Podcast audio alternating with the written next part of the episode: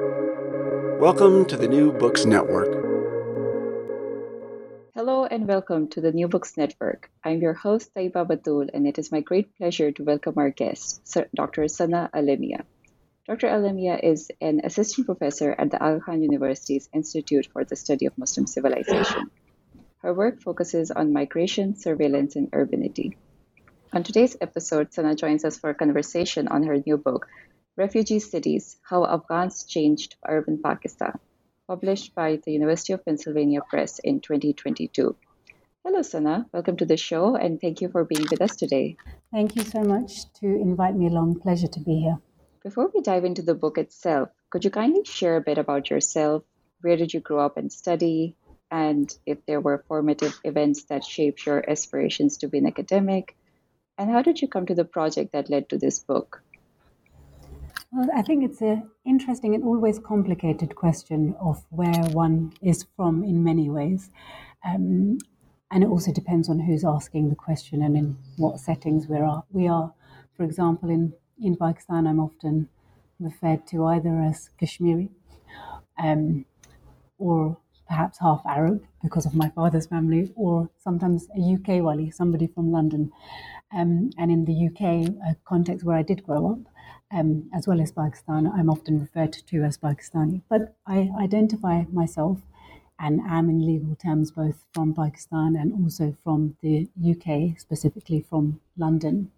And I grew up in London, um, and I also grew up a little bit also in Pakistan, specifically in Lahore, and was always trans, you know, moving between these two cities and moving between these two spaces in somewhat of a transnational way in ways in which many folks from diaspora do.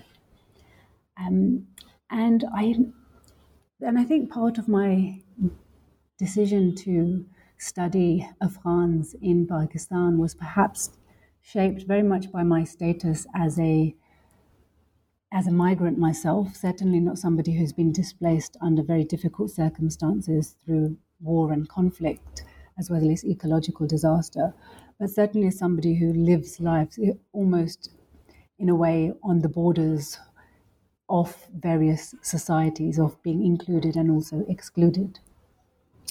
Um, I never planned on being an academic. It wasn't on the agenda. I never had in my mind that I would go to university and you know become a um, professional academic. Actually, when I was um, making the decision to do the PhD, it was kind of to try and use it in a in a way that would allow me to have some status and some ins into being able to do work within the context of Pakistan, South Asia, Afghanistan as well, um, as a way to access certain spheres and certain um, areas that I wanted to work in. So academia wasn't really on the agenda. It wasn't that I had a plan. I kind of fell, fell into it. I think many of us end up falling into it, somehow getting interested and intrigued in certain topics. Um,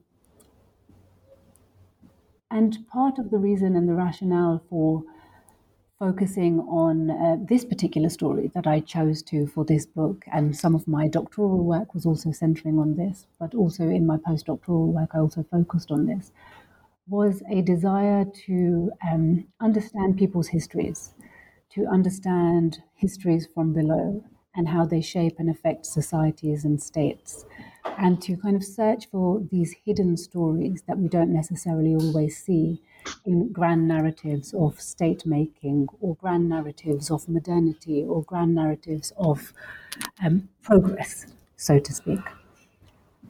And part of that is probably shaped by my own formative experiences, where I often found myself asking, well, where is my position? Where is our position in the grand histories that we're often told by the state, be it the European former colonial state, or be it even by our post colonial state that seems to be dominated by a, a, number of elites. And the search to write for a people's history wasn't necessarily a search to write my own people's histories, but perhaps people's histories who have been forgotten in the context in which I was familiar. So that is Pakistan.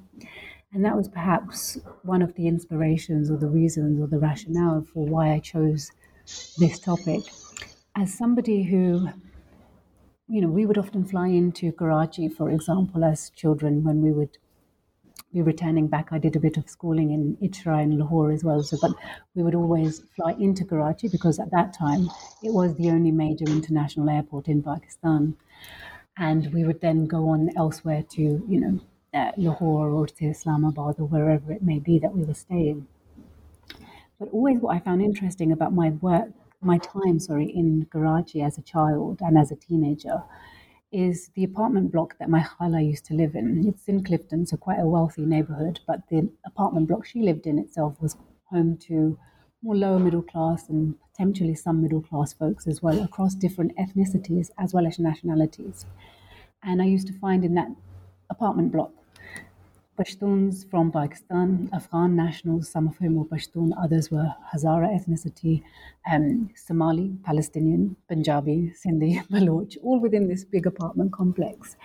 Um, and I used to see how folks would live together side by side, not necessarily without tensions, there could be, um, often over parking spaces or someone's child making a noise, the regular tensions that emerge through the rhythms of day to day life but there was none of what I was getting in terms of um, it, what I often found in mainstream narratives that were depicting migrants, such as Afghans, in quite negative terms, or even discourse as in framing Afghan migrants in quite negatively. Within this apartment block, I was like, oh, but the story seems to be quite different within this apartment block or within local neighborhoods or within family friends. And it was that trigger combined with personalized experiences of being a racialized migrant who is not from a middle class or bourgeois background, even though I've kind of entered that status um, now through the process of my own upward social mobility that comes with parts and parts of the privilege of entering the academic world.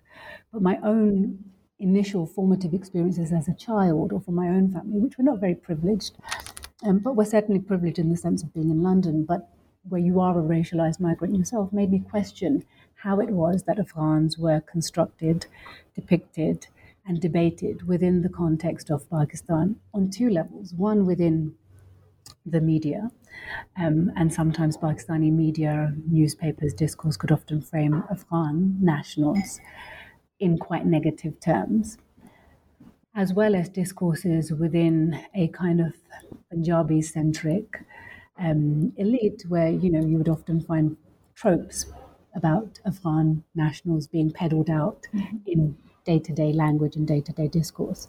And so part of my desire to engage with this project was to kind of find out actually, well, in, you know, I was following a bit of an intuition. I was like, well, this doesn't sound right. It doesn't sit right. Something seems off about this let's see what we can find out. Um, and that's really what the motivation was to delve into this topic. I had also wanted to do people's history on another topic where I am rooted and related to, and that's the Kashmir context. But the security and the surveillance of that region and being able to even contemplate doing work on that region was so impossible. So I thought, okay, I will do something and focus on a topic that I can access and I can do, you know, we often forget this part of research. Like we, we can't just jump into any site and be anywhere. But what I wanted to do was to focus on somewhere where I know I, you know, I mean, I had plenty of surveillance myself in the end, it turns out, but I wanted to be somewhere where I knew I could um, access field sites or be located safely within a family context almost, because actually, as a young woman at the time when I was doing my field work, those networks and stability of a family home or a family friend's home or somewhere where you're living and staying become very important to how we do our research. Certainly, as a woman who was at the time, you know, um, you know, young and unmarried, and you want to go out and do fieldwork in all of these various sites. So those questions also shaped my decisions to engage in fieldwork in the context of of Pakistan as well. Real practical kind of configurations, right? You're thinking of. Super interesting, and I'm just so curious um, to learn over the over our conversation how these different factors and shaped uh, this book and the analysis that you present in it. Uh, what is the key message that you hope readers will take away from this book?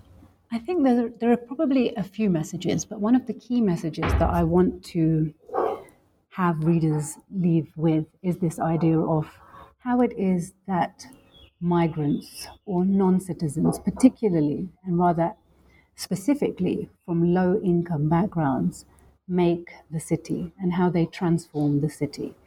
How it is that those urban underclasses are not on the margins of the city, but are in fact integral to the making of it. That we cannot imagine cities in my book in the context of Pakistan, but also other cities across the world, whether it is in within um, India, whether it's within Europe, we cannot imagine the building of cities without having a position and a space for migrants within it, and specifically migrants of lower income backgrounds. Um, you know, of course, Marx and Engels write about the Irish working class, and they write about the Irish migrant working class as being integral to the industrial development of Britain. And, you know, that that was is something that I want readers to to leave this book with of trying to understand the position of the ways in which migrants make cities.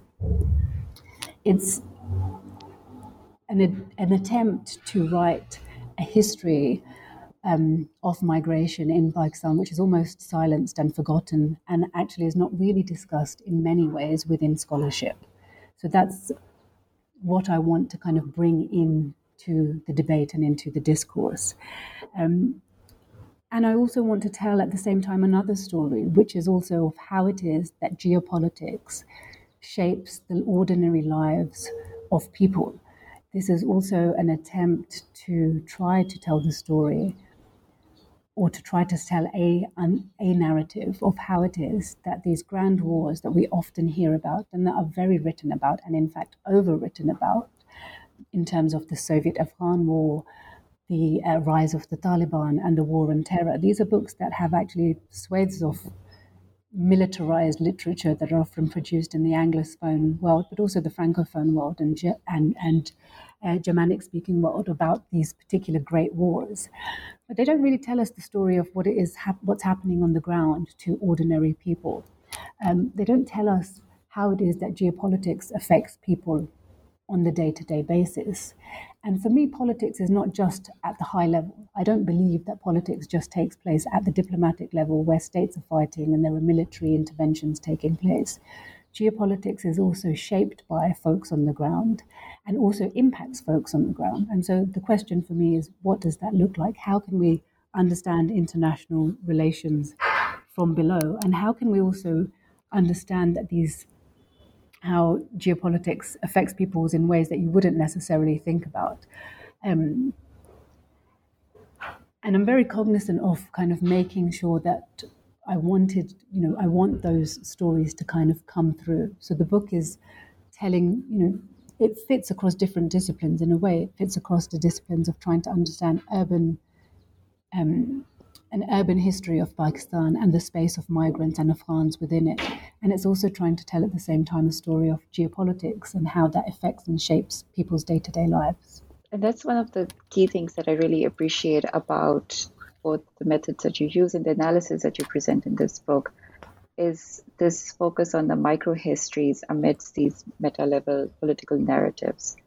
We see this right at the start in the preface with the story of engineer Abdulaziz, whose life trajectory is shaped in various ways by the geopolitical climate and the place his family comes to live in. In the first instance, his entire family and village are forced to migrate to Pakistan in the aftermath of the Soviet invasion and build their place in a refugee camp.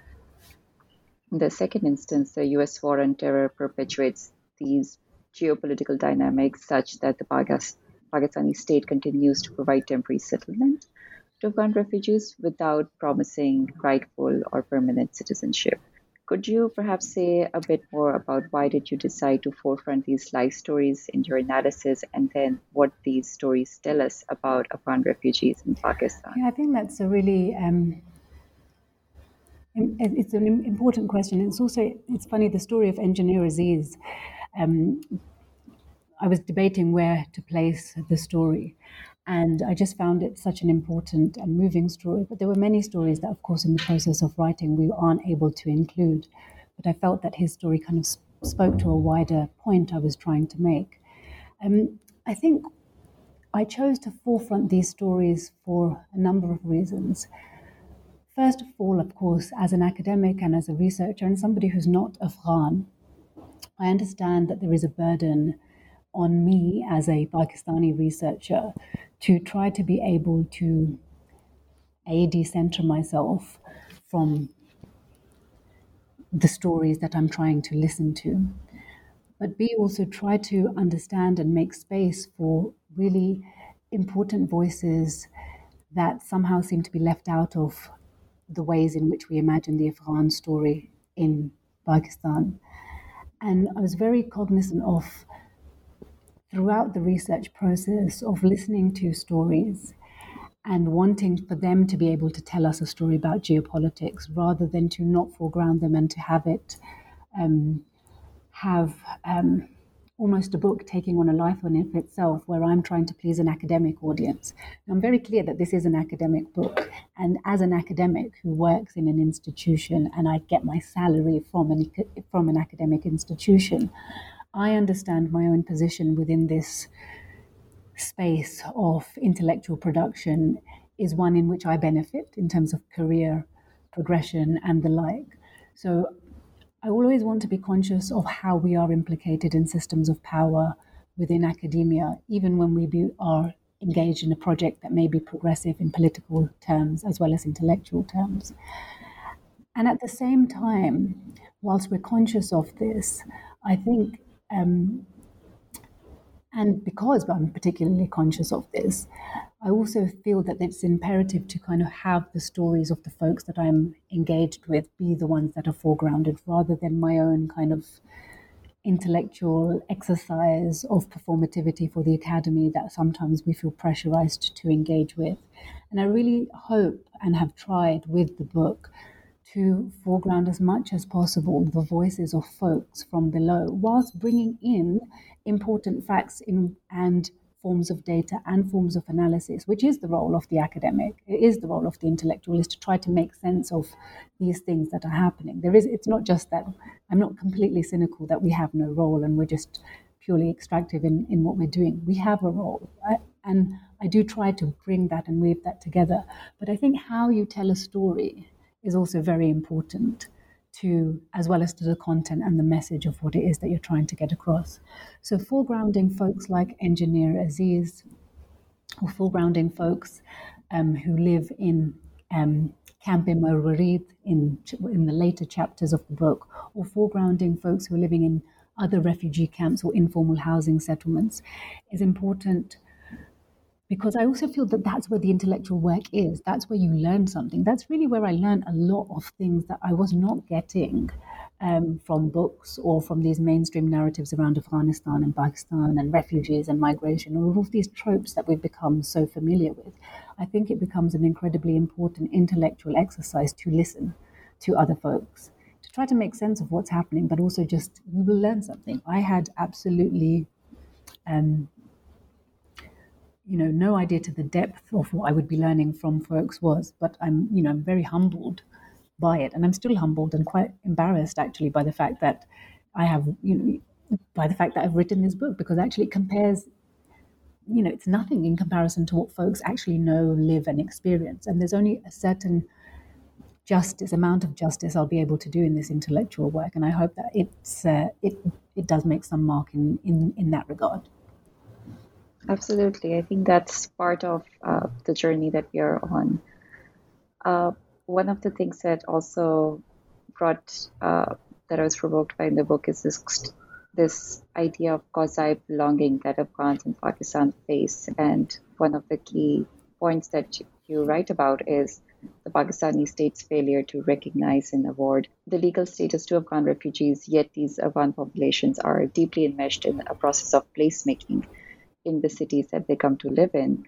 How does your analysis contribute to the existing conceptions of refugee experiences and urban belongings? And how do you think uh, the encounters that you've had in your through your fieldwork sort of destabilize the notions um, of what and the Afghan refugee experience is in urban Pakistan?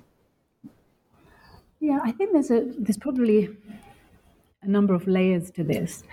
I think, firstly, I think that having a legal status and a form of legal belonging in the current system of the modern nation state in which we operate is often very important in terms of providing one with a sense of security and being able to access a whole host of political, social, cultural, economic rights. Um, and of course, Afghans within Pakistan, for the most part, and across various ethnicities, haven't been given this status by the Pakistani government since the 1970s, 1980s. There are some folks who may have informally sought access to this, but for the most part, most folks are not Pakistani citizens. And that creates a real sense of insecurity for the folks who remain within the country and who have decided that Pakistan is the place that they are going to stay, or they have been staying, and they have been living and have had first, second, third generations, you know, now folks being born in the country. So it creates an incredible sense of precarity not to have a legal status. And that's why I kind of choose this term quasi belonging, because it creates an incredible sense of precarity. And then on the other side, of course, these folks have been living within cities. And there are, of course, many who also live within rural areas, but my focus is on cities. And they have, over this period of, you know, 30 years, 40 years, created real sense of placemaking in the cities and the localities and the neighborhoods of which they're a part. And they do have a sense of community amongst the folks that they live with, which includes Pakistani citizens of various ethnicities in Karachi, certainly, but also in Peshawar as well. And this quasi belonging, I think, in terms of what refugee studies, um, you know, what can this tell us about refugees and experiences of urban belonging? I think what the book really tries to do is, I think I'm very, I'm conscious of understanding that many Afghans within Pakistan and even the folks who I worked with, I didn't find many folks who were comfortable to say that they were Pakistani. Like the nation itself is so exclusionary, it's so jingoistic. Um, and it is racist and discriminatory towards Afghans, both in the legal sense and also in the discursive sense and in sense of kind of material implications for day to day lives.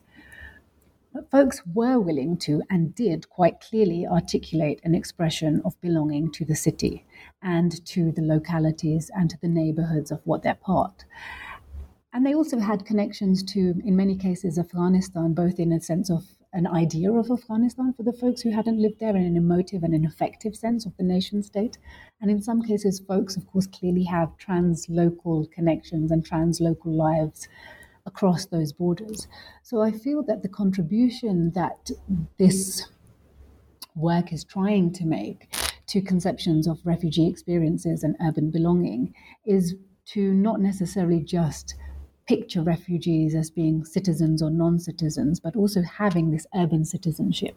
And they develop that themselves and within the communities that they live within, as well as their neighbors, many of whom may be citizens and other non citizens as well.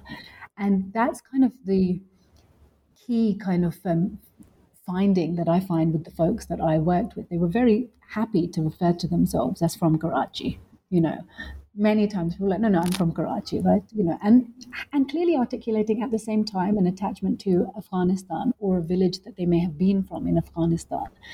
Um, but you know, I worked with families who moved from Karachi, and I, and I think I include some in include one in the book who moved from Karachi back to um, Afghanistan and back to their province, and they kind of just came back because they're like, no, no, we're from Karachi, but that didn't negate their Afghan identity per se, in terms of what they felt effectively. Um, but it also expresses clearly that they do have an urban identity, and people possess multiple identities across these translocal forms. Um, and I sometimes think of my own example. I'm very keen of, I, am very happy to say that I'm from London, um, but I'm not very happy to say I'm British. so, so you know, you know, so so I, I, perhaps draw a little bit on own lived experiences, but also as well as the voices that I was uh, listening to. Also, something that our reader, uh, that our listeners might be interested in hearing is how did you sort of come to Karachi and Peshawar, where you conduct most of this uh, the fieldwork for this book, and what were some of the key events, rationales, or motivations that brought you to the different refugee camps, the informal settlements, and the various neighborhoods where you conducted your primary fieldwork, and uh, how did how do these reasons differ between these two cities? Yeah, I think um, it's interesting. I mean, I actually, I think I wanted to do more cities. I actually also wanted to do Quetta in Balochistan, but for security reasons and also because I just didn't have um, a place to stay in Quetta, I was not brave enough to do kind of total outsider research and just parachute into a city that I, frankly speaking, am not familiar with and don't have connections and networks to. So I wasn't very comfortable to do that. Whereas in the other settings, I had network existing networks or networks that I was comfortable in, um, social networks and the like, to kind of navigate the field in that way. So I was happy to do that in those kind of um, in in those settings. Um, but the reasons um, for kind of why um, I was remembering actually um, the very the late wonderful Mariam Abou Zahab who wrote um, extensively on political Islam, um, French academic. I remember hearing her once in 2010 saying that when it comes to studying Afghans, um, there needs to be work done on Karachi. And I think I was already underway on my fieldwork then, and I felt really reassured that somebody with such a such a generous intellectual was making this point. And that's intuitively what I felt is, you know, Karachi is actually very understudied in the already limited academic discussion of the position of Afghans within Pakistan. The natural site of study, often in policy work, so particularly in the archives that I looked at from the 19 late 1970s and 1980s, tended to focus on two cities that would be Quetta and Peshawar, because that's where most of Afghan refugee camps were in the post Soviet Afghan or during the Soviet Afghan conflict. And intuitively, from my own experiences, I thought Karachi would be a very important site to include because for me, Karachi is also an Afghan city as well as a number of other ethnic and national groups. And that was the motivation and the rationale for kind of working in Karachi. And Peshawar also, of course, becomes almost a natural field site because there are one in five Afghans, one in five of Peshawar's residents, even today, are uh, Afghan nationals, predominantly Pashtuns, with a smaller minority of other ethnic groups and identities. And that was perhaps the rationale and the logic, but I didn't know if the two would be able to have a conversation with each other. I didn't know if those two cities to do a comparative case uh, or to, and it, it, ends up not being a comparative case apart from some small reflections in one of the chapters. But it's not necessarily a comparative case. But the logic of including these two cities, I thought was important because this is an important way of telling um, stories about how different cities within the, within the context of Pakistan are made and by Afghan migrants.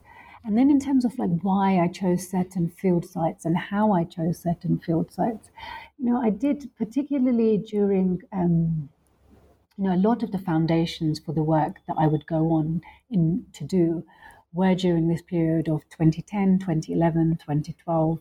And then I would repeat and do other visits in 2015, 16, 2017, and 18. But a lot of the foundations were built during an earlier period of my field research, where I spent significant amounts of time mapping the city and trying to figure out what story I wanted to tell. Um, initially, um, it's about building trust, familiarity, regularity within the field sites of which you're working. And also, you know, to be frank, Afghan populations, both in refugee camps and in formal housing areas in cities across Pakistan, including Peshawar, Karachi, but also Quetta um, and Islamabad, are often under significant amounts of surveillance by uh, the Pakistani state and intelligence services. So, part of being able to do fieldwork is also about navigating the bureaucracy and the state surveillance apparatus of where it is that you're able to do fieldwork. I was very clear that I kind of had to make myself known to authorities that I'm going to be doing field research in these different sites because I knew that the you know the the bogeyman of the ISI may turn up or may appear and the like. So part of the reasons, and when initially what I did was a mapping of the city. Sometimes I would do it individually. A lot of the time I would do it with interlocutors. Sometimes I would do it with friend, friends. It was about building up networks with folks and organizers, as well as um, institutions and actors, both governmental and also non-governmental, and also with the folks, including who were working with the United Nations High Commission for Refugees, to build up a network to find out what areas I perhaps would like to focus on very serendipitously in Camp Imarurid, which is not its real name. I mean, that's that's perhaps the one of the most, you know, I, I chose for consistency purposes not to name any area, um, but mainly because not Camp Imarurid status is not particularly vulnerable when compared to the other ones. Um, but um, but in that particular area, very serendipitously, it turned out that the folks that I had gone to initially, I'd been introduced to that area through somebody who had been working with the United Nations High Commission for Refugees and government of Pakistan. Who were like, okay, you should check out this area. Um, so I went on a formal visit through with these folks. And it turns out, and I took my uncle, I took my khalu and my khala with me, you know, because actually, I, you know, I'm in my, at that time, I'm in my 20s and a young woman. And um, I was like, okay, let's do this in, in this way. And it turned out my khalu, who was a Kashmiri carpet trader, knew all of the folks in the in the camp because he'd worked with them before. And it was just completely by luck and by chance. And like, oh, we know you, you know, you're that Kashmiri person from this, this, this, and, and so on. And that happened. And that kind of allowed me to not be seen as some odd body or government you know, I have my own power nexus that I embody as a person and as a researcher. But it was also a sense of familiarity that allowed me, for example, in that context, to be able to work there. And I myself, um, you know, it comes down to real practicalities of where you're going to do research. I was living in one end of the city, needed to get into the other end of the city. Do I trust folks to get me there? How will I get to that place? Um, I knew, for example, that there was a medical camp that was being run by a leprosy center, and every certain days they would go from quite close to where I was living to that area. So I was like, okay, I have access to this area. I didn't have the money or the funds actually for a private car and for a driver. So I was like, okay, I will just hop on with this hospital van um, every you know, a couple of days of the week, get up early, seven o'clock in the morning, and be on that bus. And that's where I'll do my field research. Often, the times of where we do the field research, and in my context, because I wasn't working with a particular organization, a political organization, I wasn't working with a particular institution. We're about trying to navigate the field through these um, serendipitous kind of like um, encounters, if you will. And so that's certainly something that um, shaped how I did my fieldwork. Um, and similarly, in um, Peshawar, a lot of the times the fieldwork that I initially did um, was kind of through this, you know, making connections, making networks, and trying to figure out what field sites are interesting. And then I found visiting or revisiting one particular field site to be quite a useful way of building up an idea about a particular location. But doing, but I also did lots of work in different localities as well, and I think that was also an important way of understanding how the city works and functions. You really understand space in a completely different way when you are traveling to different locations across the city. You really understand inequality much more by moving from areas of privilege and wealth and material infrastructures that are so much more sustained and present because of the presence of the state when you move from areas to areas. So initially, I was really frustrated by the ways in which I had to like, I'm like, oh my god, I'm like getting in a rickshaw, or I'm getting in a in a bus, or I'm getting in something, and I'm you know like, and it's taking me like I'm traveling two or three hours every day. Um, and then I realized actually that's the way in which I'm learning something about the inequality. The fact that I'm going from this, you know, area where you have generally speaking, you have running water and you have electricity, not always.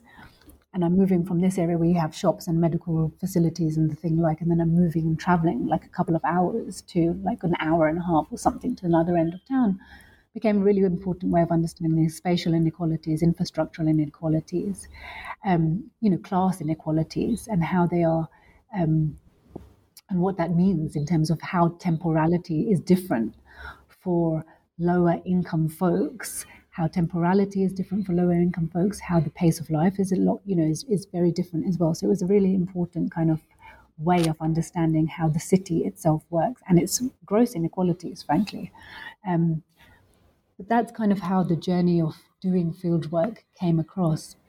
Um, and it was actually also through those processes of movements in the city and understanding roads and infrastructures and how they work and, and how gender works, who is able to move when, how, and how they're not able to move, became a crucial part of how I understood the latter part of the book, which examines surveillance, um, racial discrimination, racial profiling, that it is that many Afghan nationals across different ethnicities would face in cities in Pakistan, both in Peshawar context as well as in Karachi.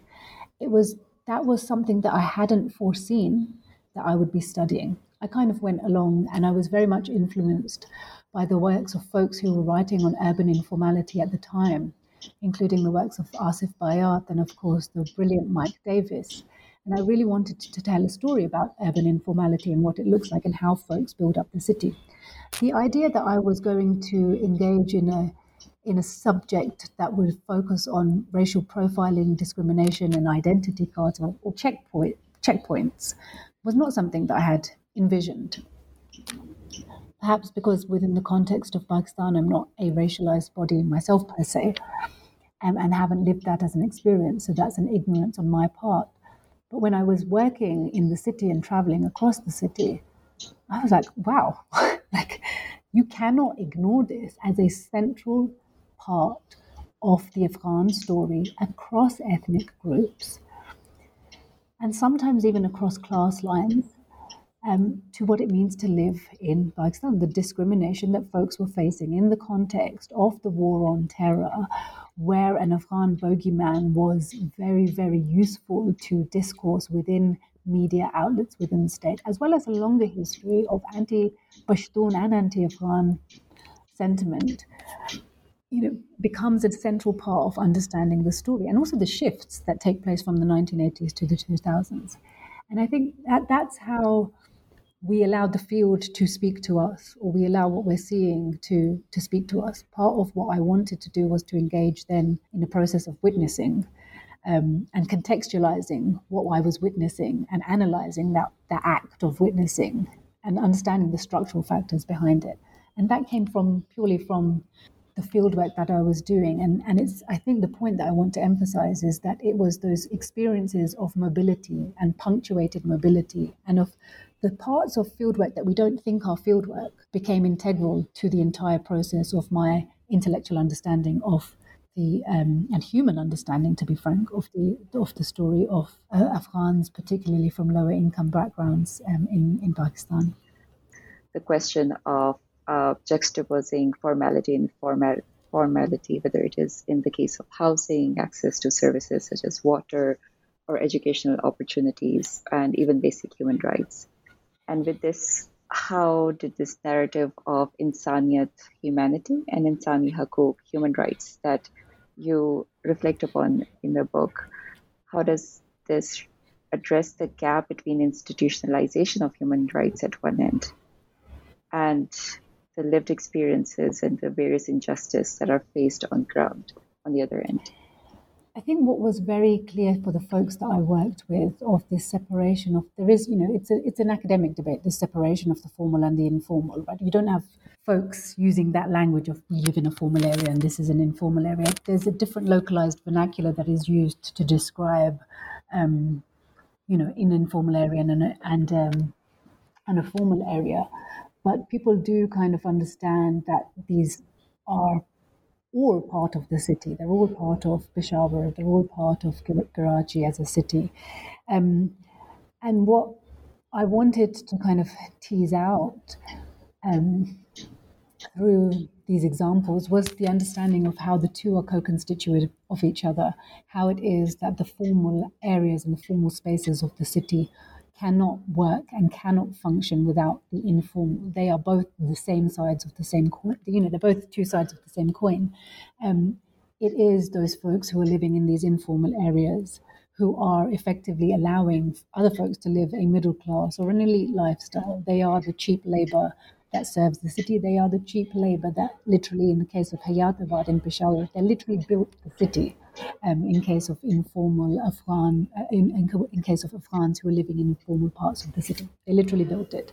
And they're two parts of the same story, and you cannot account for that uh, success, for example, that Hayatabad is considered in architectural terms and in urban planning within discourse within the city without accounting for the position of those who are coming from informal areas. And on the one hand, you have, I think people were very cognizant of the fact that they wanted political rights as well as human rights that would be given to them by the state. Folks understand that the state has political power, they have wealth, they have money, and it is their responsibility to look after the populations that reside within its territory whether they are citizens or non-citizens. This was there was no lack of clarity on that from many of the people that I interacted with. There was a very clear politicized understanding of what their conditions um, were and why they were in the way that they were. There was no kind of, you know, this is our fault, you know, we should be living in informal housing areas. And, and there was none of this. This was, you know, like, you know, we've been failed by the state of the government of Pakistan in being able to deliver us basic resources, basic services, utilities, water, gas, electricity, sanitation, healthcare, and the like. And we have been failed by international institutions such as the United Nations High Commission for Refugees, who often preach a language of human rights and would allow us and would like us to have to claim that they are um, providing us with these rights. But no, they're not the ones who are providing these rights with us. In fact, what we have to do, this is, you know, to to paraphrase from the from the book, what we have to do is we have to be able to provide these rights to each other um, ourselves, right? So there was this clear understanding that the institutionalized rights that they wished they had and they knew is they knew was the responsibility of the state as well as international institutions, particularly in the Afghan case,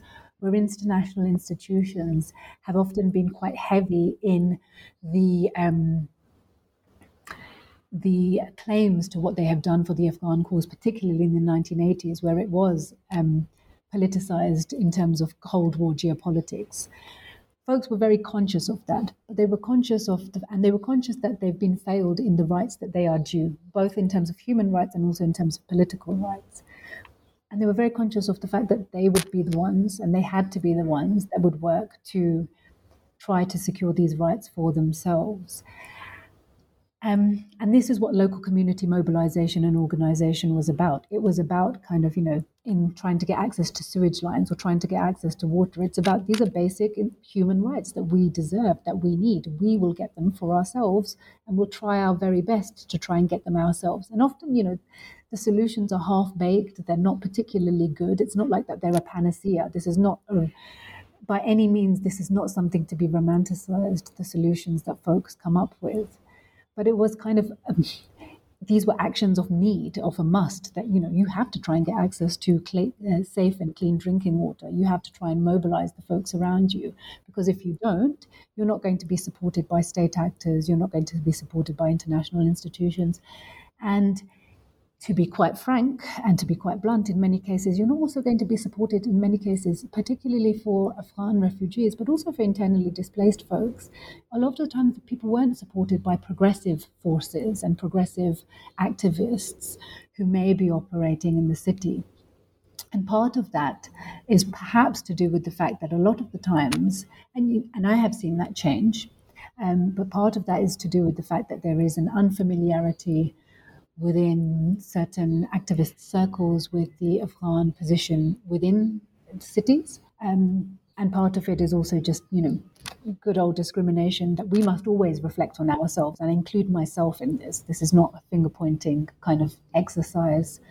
We must always question why it is that, you know, certain groups haven't been looked at by political and activist circles. And this was certainly something that was always felt by the communities in which I was working, like who's going to help us, which political progressive party is going to help us. I don't think anyone's going to help us because a lot of the times, you know, they would be saying, oh no, this is a matter for the UN.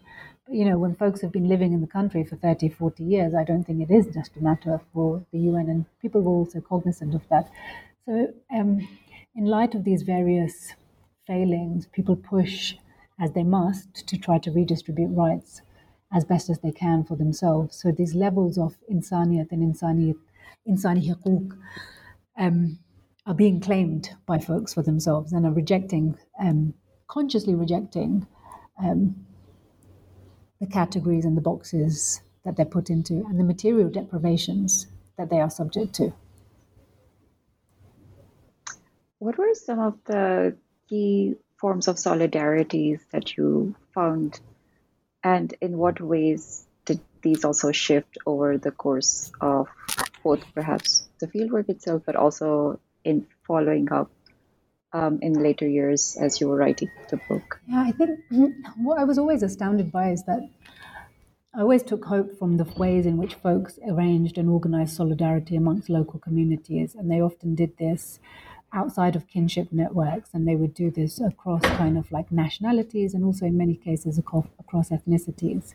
Um, and you would see, you know, deep friendships between, in Peshawar, for example, you have deep friendships in some of the localities that I was working with, or folks who've went to who've gone to school together, who've grown up on the same street, who may be an Afghan Pashtun and a Pakistani Pashtun, and not from the same, you know, there's a linguistic familiarity, but you know, there's a tendency within discourse in Pakistani circles that are non-Pashtun to kind of lump Pashtuns into all one category. But of course, there are many different, you know, different um, different accents, different tribes, different localities. The importance of which village you may or may have from, or which city, and all, all of these things, of course, affect various forms of identity. So you would see those forms of local solidarity um, that were particularly um, common and also quite moving in terms of how it is that folks um, would try to um, work together to come up with a solution. And you know, one of the examples that I often found like a quite um, important were in cases where there were mass arrests, and there have been continuously throughout the 2010s of Afghans within Pakistan, particularly at times when their ID cards that they're issued with um, by the government of Pakistan, as well as the United Nations High Commission for Refugees, run out, is often people who were trying to get folks out of jail would often be local lawyers who were not necessarily affiliated to any political party, but you'd find local lawyers who were working independently sometimes working with institutions, but oftentimes people within the local community saying, okay, so and so's son's been arrested. We need to kind of like go and get them out.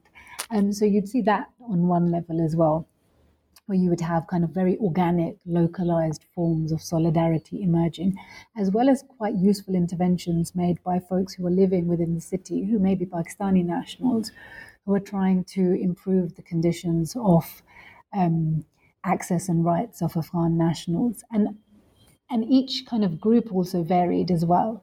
Um, I do know, for example, that in Karachi, for those Hazaras who were of Ismaili background, there was the institutional support and solidarity of, for example, the Aga Khan network, where folks would try to get folks, uh, folks would try to get others into jobs, and to try to provide some kind of um, sense of um, stability to people's lives. Um, and you know there was also an amazing, sometimes quite difficult lack of solidarity that you would see um, in areas, you know, in, in a Pakistani settlement that I kind of worked in that eventually kind of like got bulldozed down. And this is a case that happens time and time again. You know, unfortunately for that group, there wasn't solidarity that was able to emerge from outside of the community that could potentially have stopped um, this housing demolition from taking place. So there are many ways in which solidarity initiatives, of course, need to continue to grow, need to continue to build, and are because there are folks who are engaged in those real efforts. There's a lot of labor that's involved in it. Um, and it's very easy to critique from the academy of what's happening on the ground.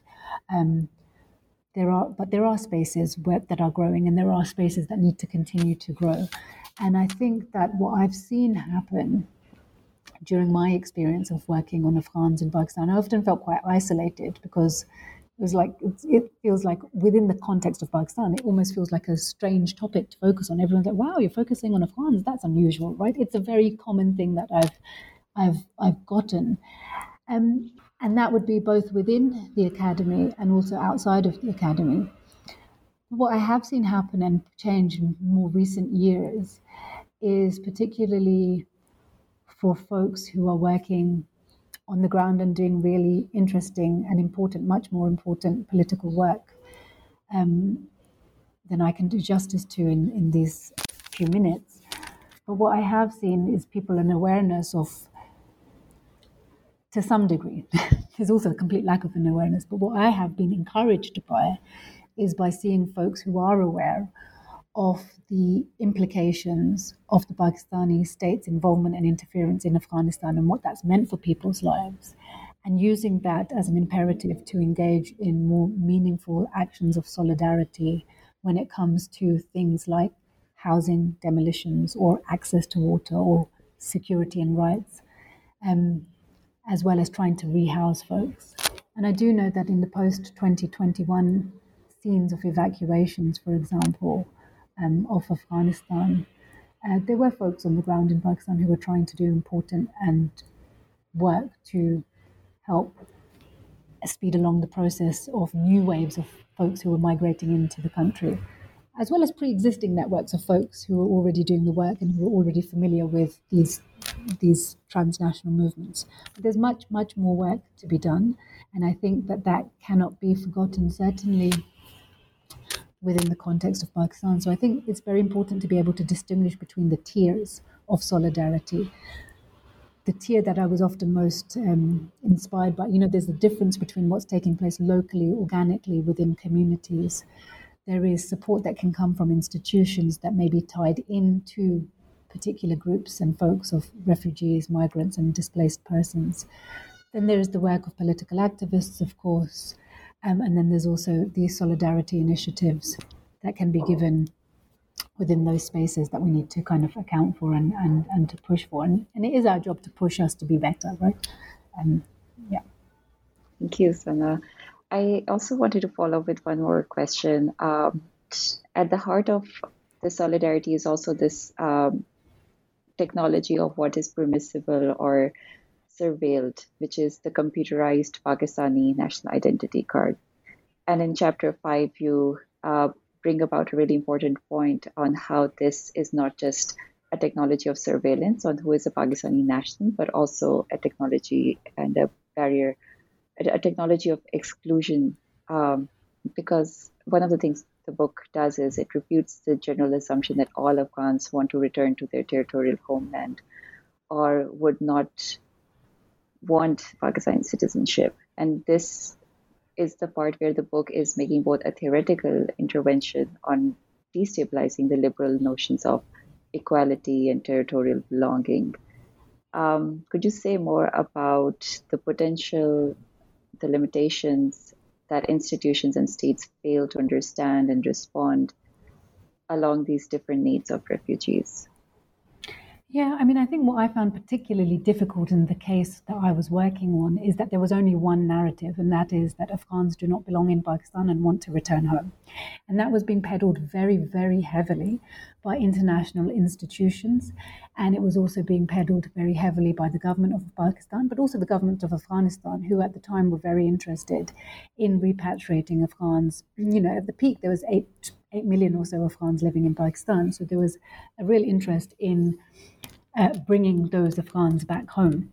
And I fully support the right of those who want to return to return because many did want to and many do want to. And that's something that cannot be ignored.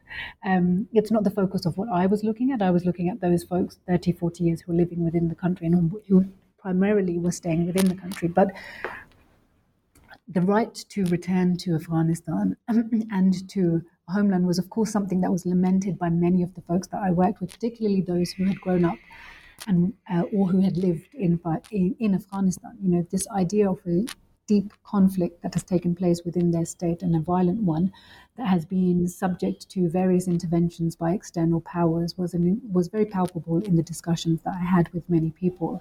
And at the same time, folks also wanted to remain in the cities of which they were a part and the homes and the lives that they had built up and the ability to access certain resources and rights that they were given in these cities um, that were not available to them in their home country because of conflict and because of war, right?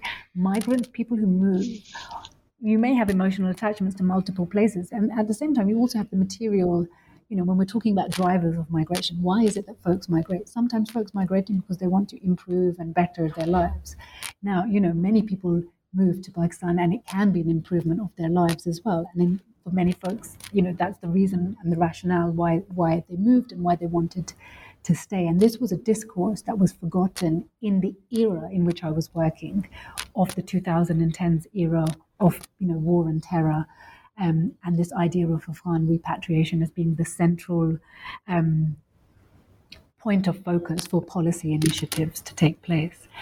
And I kind of found that you know in you know many different stories happen. You know people remained and wanted to remain within the cities. And this didn't mean necessarily that they totally and fully felt at home. It didn't mean that they were not subject to discrimination, racism, xenophobia, classism, and the like, because folks were, right? And there's a genuine, real sense of frustration that many people felt. And they said, you know what, I'm not taking this anymore. And they left.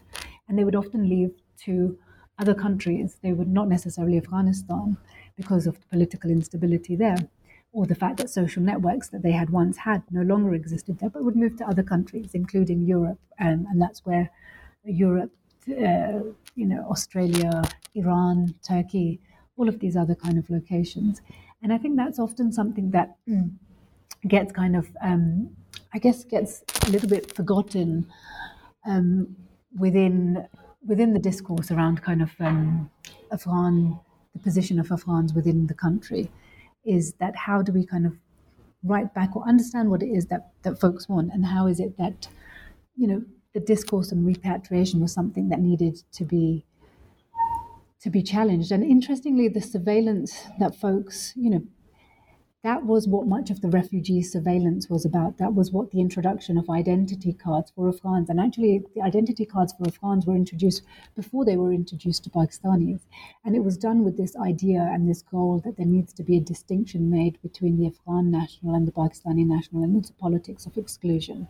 And it was a very powerful form of surveillance that was trying to kind of um, that was being managed and, and, driven by the governments of Pakistan, but also, as I said, other tripartite partners, including the government of Afghanistan and the United Nations. Um, so, whilst re- re- return must be supported, especially when it's desired, and you want to have the political conditions in which Afghanistan is not in conflict, and we need to be able to address those broader factors, the broader structures which which tell us why the country is in conflict, in which the country of Pakistan and its state apparatus has an Im- important and terribly um, ever present role in the recent history, as well as broader imperial powers. We need to account for that. We, it's not that you know, we need to create the conditions where the country is stable. And at the same time, in the context in which we're operating, to change up the discourse around refugees and return, we need to account for the fact that people can be sociologically and are transformed through their lived experiences. You may be born um, you could be born in, um, you know, you could be born in Paris and you could be born a French national, but throughout your life you may migrate for different reasons and you may have attachments to place that form as a consequence of those movements, as a consequence of those transformations and lived experiences. And it may be that you end up settling in a neighboring country for, you know, 20 years or 30 years and that you want to remain in that country. And those are the debates that I often felt were left out, particularly at the policy and institutional level, where the goal really was just to kind of encourage repatriation to meet geopolitical needs rather than the actual needs of the peoples on the ground, which were much more varied and nuanced than, this discourse of you must return to a territorial homeland. Um, would have you believe because you know this idea that you can only have one homeland and one place to belong to didn't prove to be true for all of the folks that I was working in. You know, some folks absolutely migrated back, if you will, and were happy and glad to do so. You know, I, I can go through the lists and folks of folks that I worked with, and people did have had to do this and chose to do so. Um, but that's not kind of the only story to it. And I'm interested in telling that story because there are many people who remain within the country and who will continue to remain in the country and who will not return. And what does it mean for them, for their children, for their future generations in terms of legal status, in terms of access to rights and resources? Um, you know, and that's the reason. That's why I'm interested in telling that story. I'm not, you know, what does it mean to live in for, for many years without a legal status? And um, you know, the aim of the Pakistani state, from what I could see in my work, was to basically gradually push out as many folks as you could and as you can. Um, and many people would just, you know, of course, were absolutely tired with this xenophobia and this racism that was being peddled out. Many, who, many folks who could chose to leave. But then there are also those who remain and who have remained. And the question for us is, what will their status be? Why should we just peddle a repatriation? Because actually, it's not repatriation, then, isn't it? It's deportation. It's forced population transfer it's a violent act against people who've built their homes in places and who have literally transformed the cities in which you live and the privileges of which your state occupies. And this is, of course, something that I'm discussing for all of us um, as Pakistani citizens, particularly those who are in positions of power and who have the capacity to shape material realities on the ground as well as discursive practices. You know, you are engaged effectively in a form of population transfer um, and that's what you're peddling and that's what you're trying to push. Pakistan has many migration stories. We tend to fixate on 1947, but so much has happened since then. And there are many multi- there are many migration stories, and many migrants have built Pakistan, not just those of 1947, who shouldn't, of course, ever be forgotten either in terms of the discourse of what it means to build a state and the lives lost But there are folks who came afterwards and who've continued to come afterwards. Afghans have been the most probably sizable number. There are also Bangladeshi migrants. There are also those Rohingya migrants. There are pockets of Iraqi, Somalis, and others. You know, so the question for us to think about is, you know, can we imagine a future um, of a multi-ethnic, multinational Pakistan where there's a place for migrants. And of course, before that, of course, we also have to answer the very question of like, can we even create a multi-ethnic, multi um, space for our own citizens, many of whom are also marginalized dramatically themselves, whether you know you are Baloch, Sindhi, Pashtun, from the former tribal areas, from the Saraiki belt, the working class, the peasants, and the poor. We all, you know, within the context of Pakistan, we're of course also subject to these forms of, of questions. And what I've hoped that I've tried to do with the book is to try and link in this question of Afghans to the broader questions of what's also happening within Pakistan. That's why I felt it incumbent to also include those other stories as well of, of Pakistani citizens of comparable class standings. Oh, that's wonderful. Is that where the title of the book comes from? Refugee Cities? Yeah, yeah. It kind of uh, came, I mean, I, yeah, that was basically, I was trying to kind of say, yeah, this is, these are cities built by uh, refugees and migrants. And, um, and certainly Peshawar and Karachi have that very more recent history. And of course, you know, you would also say the same of of Lahore as well of 1947 and Pindi as well, Rawalpindi as well. Um, but many of the cities, if we look at it, even Peshawar, it's much less studied, but there were, of course, movements of large, even in 1947, there were movements of Hindu populations out of the city and who migrated then across um, the border to India. And there were also Muslims who came and settled in Peshawar from British colonial India, but that's perhaps something that's a bit less studied and less known within the discourse as well. But they also transform the city's demographics in a way. As you bring our conversation to a close, what are you working on now as your current and subsequent research? Um, at the moment, I am trying to work on, um, it will be on pause for a few months, but when I re- resume my work, I am working on a broader project that looks at surveillance um, in South Asia, mm. but also the broader kind of global South, and looking at how it is that new computerized ID card systems, part of what I focus on in the book, but taking it to a broader South Asian level, are reshaping the borders that we've become so accustomed to um, post 1920s, post 1947, post 1950s, post 1970s as well. How is it that new technologies um, shape people's lives and also police people's lives with greater ferocity? Because I feel like this moment, um, there's a bit of a change taking place in um, with the introduction of new technologies. Some of the same is happening, but these new technologies seem to be quite a powerful force in disciplining people's rights and access and how governance is working. So, so that's partly one of the topics that I've kind of shifted track onto. Um, but I'm still very, very much also working on cities and infrastructure. I'm absolutely fascinated with how we examine access to material resources and infrastructure and what this can tell us broadly about how politics works. Thank you so much, Sana. This has been such a delightful conversation, and I wish you all the luck and success with these incredible forthcoming ventures. Thank you so much. To our listeners, I'm your host, Taiba Batul. I have been in dialogue with Dr. Sana Alimia today. Dr. Alimia is the assistant professor at Aga Khan University's Institute for the Study of Muslim Civilization. Dr. Alimia is the author of Refugee Cities, how Afghans Changed Urban Pakistan, published by University of Pennsylvania Press, 2022. I highly encourage our listeners to check out this incisive and brilliant work.